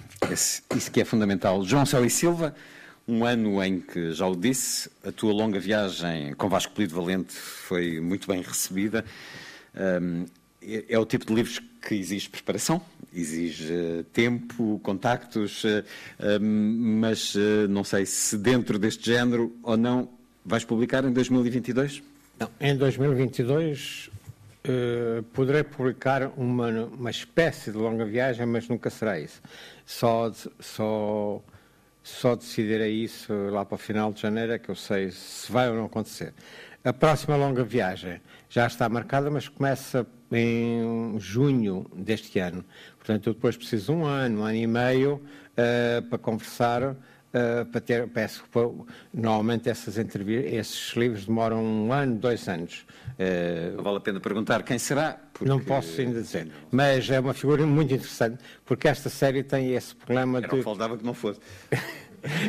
não, foi uma luta muito grande para conseguir conversar com essa pessoa, eh, porque esta série tem esse grave problema de não é fácil encontrar um autor, porque todos os livros têm que ser sobre, com pessoas que escreveram, que têm livros publicados e que têm que ser obra, o caso do Saramago, o caso do Lobo Antunes, entre outros, uh, e, portanto, não é fácil encontrar. E depois as editoras também não querem publicar uh, certos nomes que eu posso propor e que eu acho extremamente interessantes, porque nunca teriam as vendas que teve este Vasco de Valente. Portanto, uh, há nome, eu tenho uma dezena de nomes que eu faria imediatamente, mas que as editoras não querem. E, portanto, tenho que esperar uh, que é essa início de conversa agora em junho e a partir daí avançamos. Mas também é bom respirar um pouco e, e entretanto estou a fazer uma espécie de longa viagem, mas não sei sequer se eu vou publicar. Mas vais Por... publicar ficção? É sempre aquele velho problema. Eu tenho um romance pronto desde abril do ano passado, andei este verão a revê-lo. Eu gosto muito do romance. Eu não sei se, se ainda não enviei para, a editora, portanto, uh, a enviar será agora lá para o final do ano, vamos a ver. Ainda não. Assim, acho que estou num tempo em que não estou muito preocupado em publicar. Então, eu gostaria, mas não sei se vale a pena estar a publicar, porque o, o, o, conjunto de livros que está a ser lançado no mercado é tão. O número de livros que está a ser é tão é, bissal, que é, é tão grande, tão grande, que eu acho que será apenas mais um. Nós temos tido nas últimas semanas uma série de livros fabulosos. Eu acho que. Uh, por norma, não se publica tanta coisa boa e nos últimos três meses, depois de. Também de, é o costume, quando se aproxima é, o Natal. E agora, mas desta vez têm saído coisas muito boas e que as pessoas não têm tempo para ler, nem têm tempo para comprar, nem O jornalismo tem tempo de acompanhar, de acompanhar. eh, É, a angústia de não há- podermos é, falar de tudo. Há demasiados livros bons no mercado a saírem, é que têm saído nos últimos três meses e, portanto, não sei se algapa um, um romance meu. Vai pensando, eh, tal como Ana Margarida, tal como Isabel, numa sugestão de leitura para o próximo ano. Eh, Isabel, não sei se vais publicar para o ano, creio que também eh, traduzes, não sei se há alguma tradução tua, não, mas eh, alguma edição para o ano? Não, não vai haver. Alguém mais do que privilegiado para recomendar leituras para 2022? Venha daí uma ou duas sugestões para as nossas leituras do próximo ano, Isabel Lucas. Eu gostava que- de conseguir ler alguns dos livros eh, que, que foram publicados agora no final deste ano e que ainda não tive tempo de ler. Um, entre os que li eh, recentemente, eh, que acho que ainda pouca gente o leu e vale muito a pena lê-lo, é o, Museu da Revolução do, do João Paulo Borges Coelho. É um, um belíssimo livro e não só sobre Moçambique, é mais abrangente do que isso. Também o, o, o. Vegas falou de uma, de uma biografia que eu li há, quando saiu nos Estados Unidos e que agora chegou cá e que, que também acho, acho, acho. Eu gosto muito de biografias quando elas são bem feitas, não é? as más não me interessam, mas, mas a biografia do, do Philip Roth é, um, é, é, é- é muito rica, até pe- pela complexidade e, e pela hum, complexidade do autor e pela, hum, pelo lado também mais provocador que tudo aquilo implica. E, estou o que muito aconteceu na edição americana dava para um, Dava. mais algum tempo de conversa, que é o outro Sim, problema também outro- que vai afetando o tempo, mundo dá editorial e o mundo da cultura. Mas, mas estou muito curiosa em ler, eh, em ler a biografia do Pessoa, escrita pelo Richard Zenit, sim, que vai sair na, na, na Quetzal. Um, e vêm também romances do, do Nobel, eh, do Nobel que pouca gente conhece ainda cá. Portanto, estamos curiosos, há livros bons. Eu, eu, eu conheço um. Havia um editado nos anos 80 pela Diffel e agora. uh, Vêm mais, sim. E com as tuas recomendações, Ana. Sim, eu, eu fiquei muito satisfeita por te ouvir ler o Martin Eden de Jack London, porque foi o, o- livro que fez o meu clique eh, de, quando eu era adolescente e que fiquei totalmente fascinada, ainda me fascina muito. E quando o Francisco disse aquilo de qualquer coisa como a infabulação ou a imaginação é sobrevalorizada, então eu gostava que voltassem ao Jack London e vissem as histórias incríveis eh, que ele ele escreve eh, e aquele imaginário absolutamente ah, único, ele que também era, era um, um viajante e que ah, andava Aventureiro. um aventureiro, viajante, vagabundo, chamem-lhe o que quiserem, mas que de facto, e o Martin Eden é um bocadinho a história da bio- é um bocadinho biográfico, não é? O homem que consegue crescer e consegue o, o rapaz que consegue tornar-se um homem culto, no fundo era um operário que acaba por se, se abrir, abrir os seus horizontes porque está apaixonado por essa tal rapariga. Bom, mas isto para dizer que eu eh, gostava que voltássemos ao, às histórias e à imaginação e à efabulação e menos ao, ao eu e às coisas habituais e rotineiras do costume. Ainda bem que falaste, só que interromper, do Eden, do Martin Eden, porque eu senti o mesmo que tu. É um livro que eu guardo eh, com muito, muito, porque houve aí também uma espécie de uma luz qualquer que se acendeu e que eu não sabia muito bem o que era. Ah, e é O livro sai bom. daqui recomendado em força, como clique, como al- alavanca. Uh, João Céu e Silva, sugestões de leitura para o nosso próximo ano. Olha, eu realmente o que eu tenho curiosidade é no, no Prémio Nobel, o Abdul Razak. Tenho mesmo muita curiosidade e resisti até agora em, em comprar em estrangeiro, porque vai haver em português, portanto estou à espera. Também tenho curiosidade na biografia do Richard Zenit sobre Fernando Pessoa. Não sei se tenho na do, da, sobre a Sontag. Vou Dar uma hipótese. Vou dar uma hipótese. E depois, eu, o, o livro que eu estou a ler agora, um livro daquele escritor vietnamita e norte-americano, Viet Tan Nguyen, O Comprometido, é um livro tão poderoso, tão poderoso, que não sei se não será uma das minhas, continuar a ler no próximo ano, porque já está quase no fim, mas acho que vou voltar a ler, porque é, a narrativa é, uma, é tão poderosa que eu acho que devo reler. Tal como já aquela, o romance do Stuart Douglas, o Shaggy Bane, também foi um romance que me surpreendeu muito. Eu achei que não ia gostar daquilo, não é o meu tipo de história, ah, mas foi inesperado e também gostei. Portanto, eu acho que sei o que é que vou reler Uh, ainda o que vou ler, estou à espera de saber exatamente as novidades, além do Nobel, do Zenit e da Sontag, da biografia. Sugestões uh, fortes que ficam aqui. Obrigado por aqui terem estado a partilhar connosco esta reflexão sobre livros e jornalismo, uma vez mais ao Museu da Farmácia, a Associação Nacional das Farmácias. E pronto, vamos esperar que para o ano estejamos aqui sem máscara. Muito obrigado.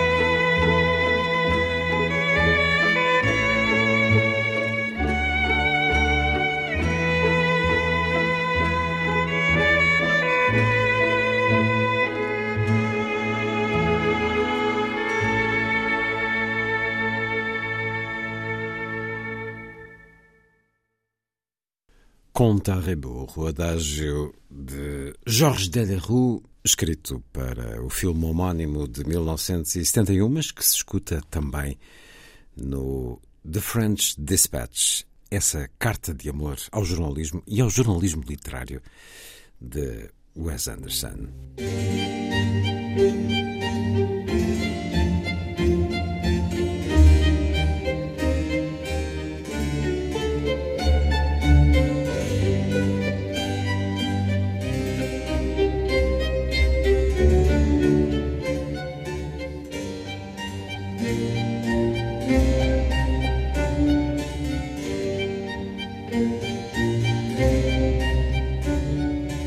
A força das coisas.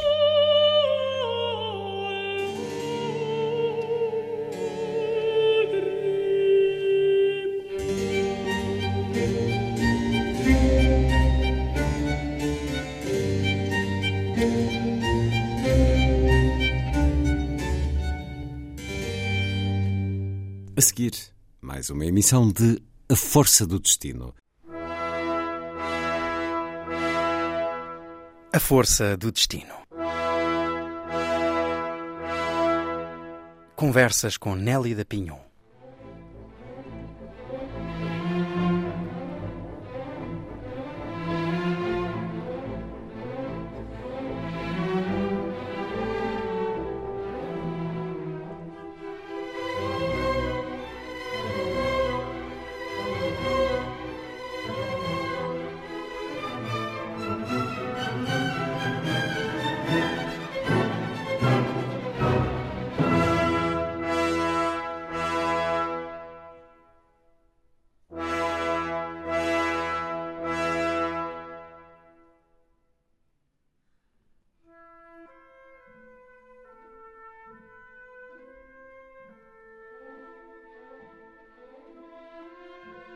Dia chegarei a Sagres, mais recente romance de Nelly da Pinhon, há alguns anos que não a tínhamos enquanto romancista, mais um certo.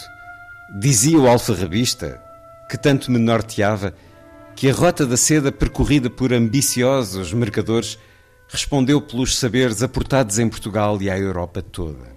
Como consequência, semelhantes produtos acirraram o instinto assassino do europeu, que se lançou à busca desenfreada das especiarias, do ouro, dos escravos, de tudo que privariam tribos e grupos dos seus bens inestimáveis. Para tanto, matar e escravizar povos não importava tanto. Sentado ao seu lado enquanto tomávamos um vinho rascante que manchava a borda da cuia de cerâmica, Ambrósio confessou-me o que eu ansiava por ouvir, como se estivesse a esclarecer a minha própria origem.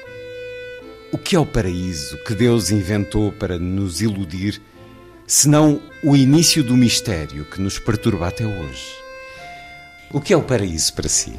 Olha, não existe um paraíso no sentido de um lugar onde Hum. você fique assentado debaixo da árvore, é? Num prado verdejante? Esperando. Nem para uma crente, nem para uma mulher Não, que acredita não, em Deus? Não, não, não existe para mim, porque não preciso do paraíso para acreditar em Deus.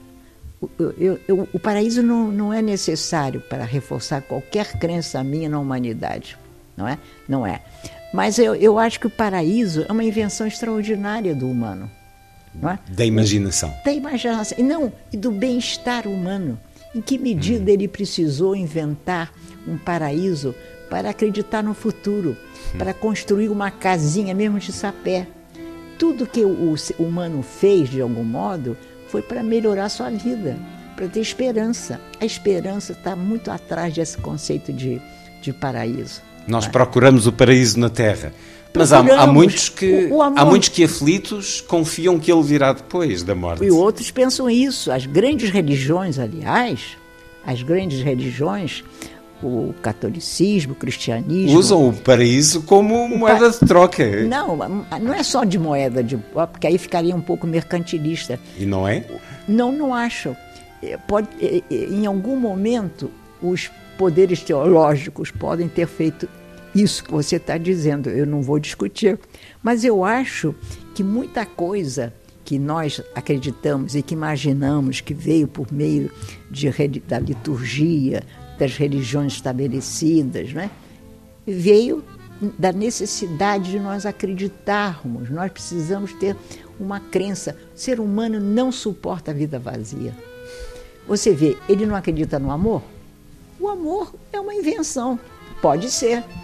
Tanto que ele tem um tempo, ele acaba muitas vezes. Quando O você- amor é um paraíso também. é um dos paraísos humanos. O, o beijo, o sexo, o prazer, a comida, o vinho, não é? O- o outra coisa, quer ver um paraíso? Daqui a pouco nós vamos tomar um espumante, que fazemos questão de lhe oferecer. Um espumante português que eu adoro. Eu gosto muito dos, dos champanhes, eu tenho Mas sempre nós bons... temos bons É, espumantes. eu, eu quero dizer com isso que quando nós pudermos, o brinde, né? Quando nós fizermos isso, esse levantar o copo, né? O, o- Esse ritual, esse ritual da celebração é, do, é uma crença de que nós vamos rever, Uhum. de que o que nós estamos fazendo tem sentido, de que nós acreditamos na arte, nós acreditamos que há um espelho, há alguma coisa que espelha toda a realidade, que eu acho que é a arte. A arte copia a realidade? Não, mas a arte tem a pretensão de revelar os, os recônditos segredos da arte. É uma esperança, é um paraíso, é tudo que você que nós precisamos. Ou seja, nós somos seres dependentes da esperança, seja qual for. Não é? Tem gente que diz, não, a, a esperança ativa. Aliás, quem diz muito isso bonito é a, a, a grande atriz brasileira Fernanda Mondial, a esperança ativa. É bonito, mas para mim qualquer esperança que tenha que, um lapso de tempo ajuda você a viver. Né? A tudo aquilo que talvez é, postergue a ideia da morte, talvez nos ajude a viver. Já que a gente não quer morrer, morrer. ninguém, todo mundo pode acreditar no paraíso, mas não quer conhecê-lo de perto. Pelo menos o mais tarde possível. É. A arte foi abrigo durante a pandemia para si, Nelly da Pinhon? Como é que viveu este ano e meio uh, no Brasil? Não, não foi, não foi. Sabe por quê? Eu me sinto muito estabelecida na realidade. Engraçado. Eu, a, a, a, a arte não me protege. Me protege a bondade, a misericórdia, a, umas crenças em alguma coisa. Me protege, por exemplo, a noção que eu tenho da pobreza, da miséria e de como um país vai se constituindo, vai se armando. E aí vamos passar pelo, pela arte, claro, passamos pela arte, pela capacidade que o humano vai tendo de, de entender o que lhe passa na vida. Ou seja, eu sou alguém que já estou dominada pela arte, eu não preciso pensar nela tanto. Penso, sim, nos, porque eu, eu, eu tenho uma, uma, um pensamento é, constante da inteligência. O que me, me, eu acho que eu poderia dizer o seguinte: o que me ampara é a inteligência, é o pensamento, a capacidade de pensar. E claro. qual, é, qual é o lugar do pensamento numa circunstância de peste como a que atravessamos? Ah, quando nós, por exemplo, olhávamos imagens que nunca vamos esquecer no Brasil, das covas abertas tudo, ao longo de, de centenas, centenas, de metros, mas são as, como é que, como é que se sobrevive? As, mas são as mesmas imagens que nós vivemos em 14. Não se esqueça, são as mesmas imagens. Também aqui é importante conhecermos a nossa história. Exato, isso eu faço questão, porque senão o nosso horror fica solitário. Você, a, a Europa esvaziou no, no 14. Você lê o Boccaccio, eu conheço de cor o Boccaccio.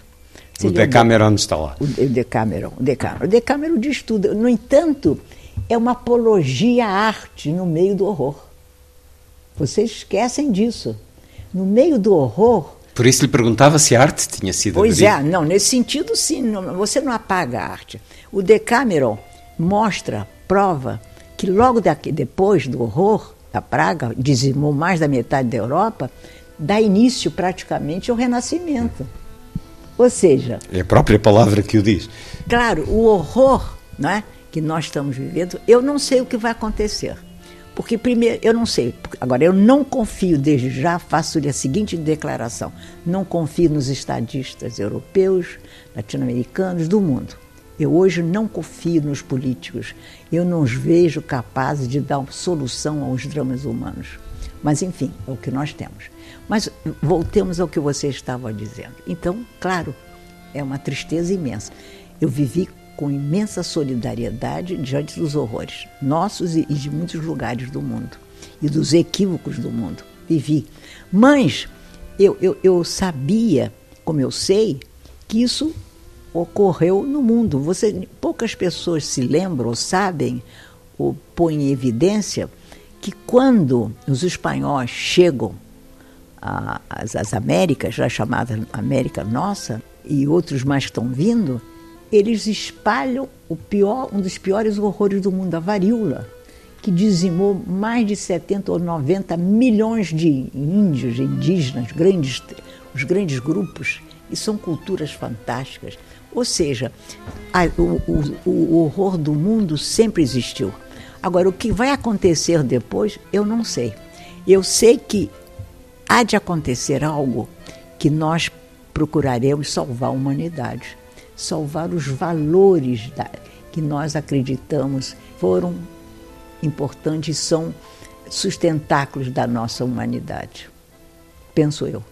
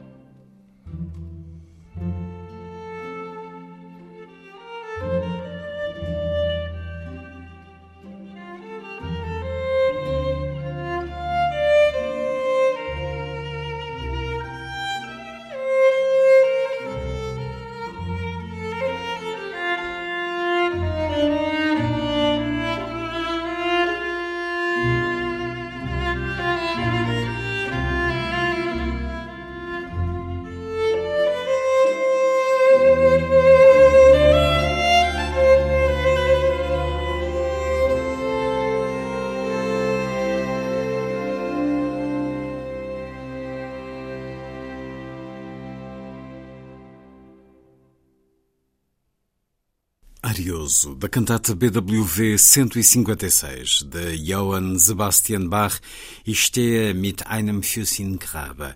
Um arranjo para violino e baixo contínuo, interpretações de Lisa Batiashvili, Radoslav Schulk e a Orquestra de Câmara da Rádio da Baviera.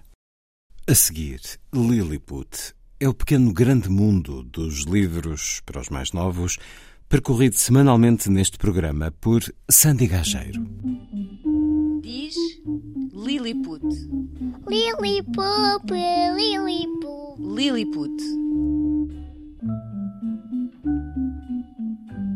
No início do mês de dezembro celebrou-se o Dia Internacional das Pessoas com Deficiência e nesta ocasião a Universidade de Coimbra inaugurou na Biblioteca Geral uma sala inclusiva. Este espaço, inédito nas bibliotecas das escolas de ensino superior em Portugal, tem soluções para pessoas cegas ou com baixa visão e para pessoas com limitações neuromotoras.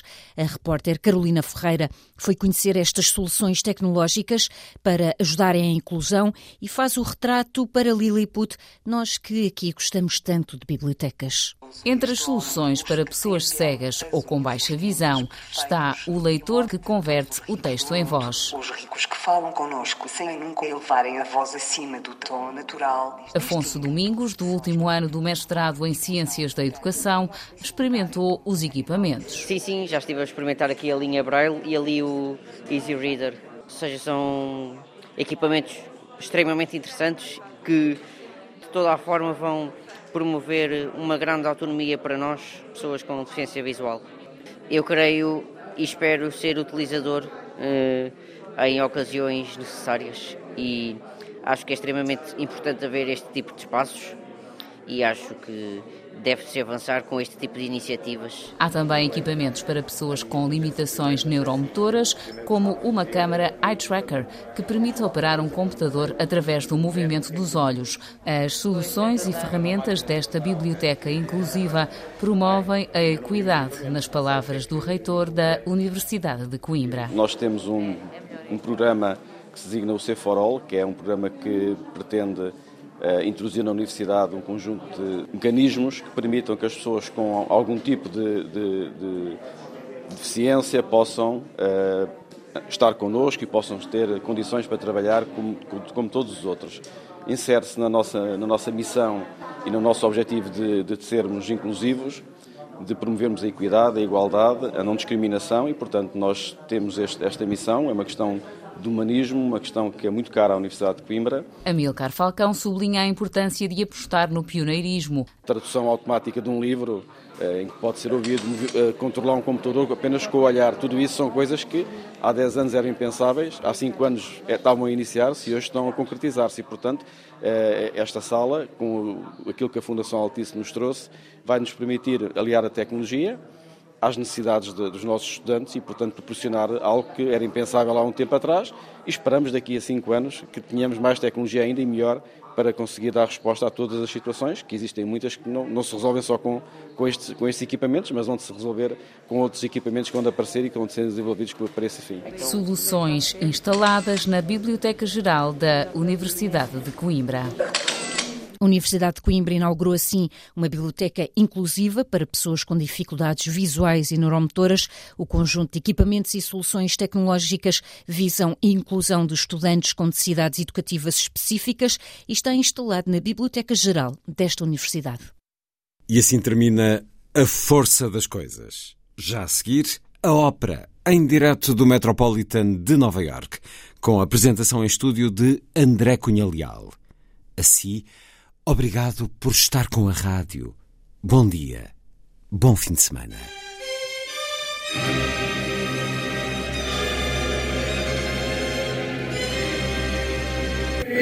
A força das coisas.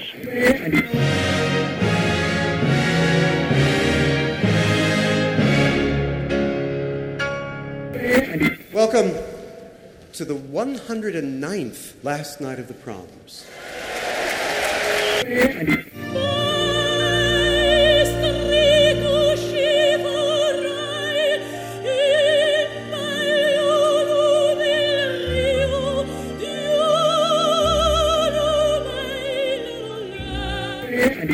Com certeza. Bach, Mahler, Shostakovich. Um programa de Luís Caetano. Twelve.